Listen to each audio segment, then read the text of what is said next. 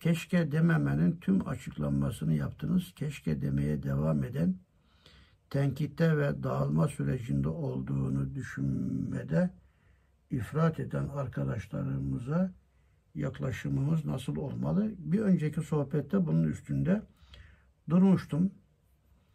Biz kendimizi tenkit etmeliyiz.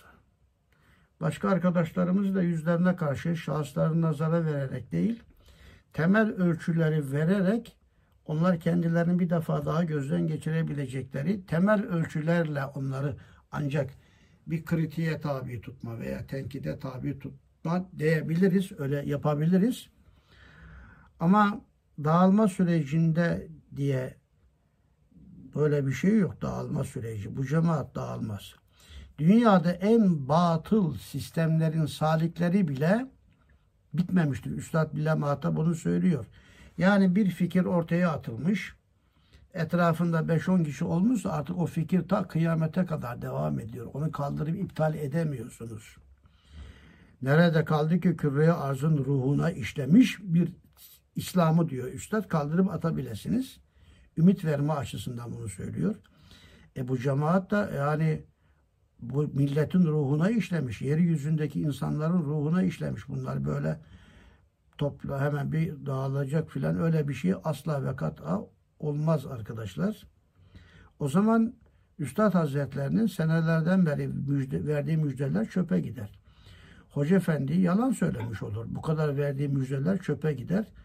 Ama onların bizim dağılma sürecine girdiğimizi zannetmelerinde, öyle görmelerinde bir mahsur yoktur. Bildiğim şeyler var, daha geniş anlatamam. Onun için onlar bizi dağılmış, birbirimizin aleyhinde konuşuyoruz filan diye bilmelerinde fayda var. Onlar da kendilerine göre ümitli yaşasınlar şimdilik. Ama daha sonra hiç ummadıkları yerden farklı şeyler çıkabilir. Onun için böyle dağılma sürecinde olduğumuzu düşünmede ifrat eden arkadaşlarımızın işte bunu bilmesi lazım.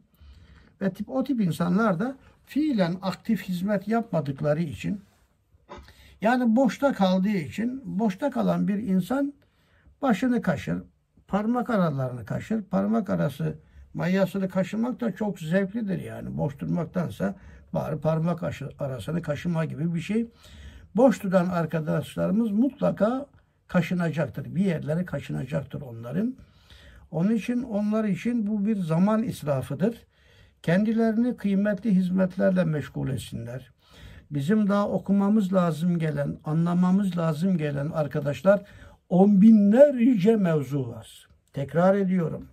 Hem risale, hem tefsir, hem kelam, hem fıkıh, hem asıl saadet peygamberler hayatı, müsbet ilimler. Öğrenmemiz lazım gelen on binlerce mevzu var. İnsanlar bunlarla meşgul olmalı. E günde en az 3 saat evrade eskarla dua ile meşgul olmalı deniyor. Kendi çocuklarımız var, kendi akrabalarımız var, anlatacaklarımız var. Yani bunlarla meşgul olmak lazım. O zaman hiçbir zaman ümitsiz olmazsınız. Dağılma sürecine filan girdik demezsiniz. Hareketsiz insanlar dağılma sürecine elbette gireceklerdir.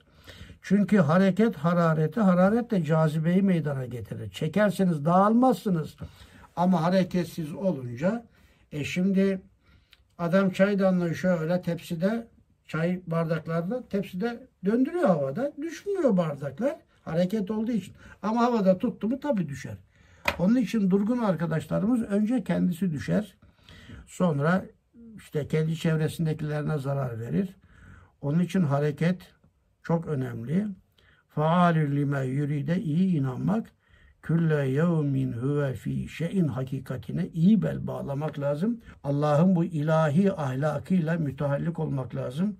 Üstad bu iki ayeti Risalelerde iki yerde anlatmıştır. Okuyun 18. mektubun 3. meselesinde bir de 17. lemanın 8. notasında hareketin ne kadar lüzumlu olduğunu anlatmıştır. Yani ben mesela tweet bakmaya hiç vakit bulamıyorum. O kadar her gün sohbet yapıyorum ki çalışıyorum, düşünüyorum, tefsirlere bakıyorum. Bir tefsir dersi yapmak için 10 ayeti belki bir 30 saat bazen 10 saat çalışıyorum. Bunlardan dolayı ne tweet bakabiliyorum ne haber. Bakmasam da zaten hadiseler öyle gidiyor yani. Ama ben vazifemi yapıyorum. Herkes kendi asli vazifesine dönmelidir. Mutlaka dönmelidir. O zaman ne dağılma olur ne de öyle zanneder ne de başkalarına suizan eder. Neler tavsiye edersiniz cümlesine karşı bunları ifade etmiş oldum.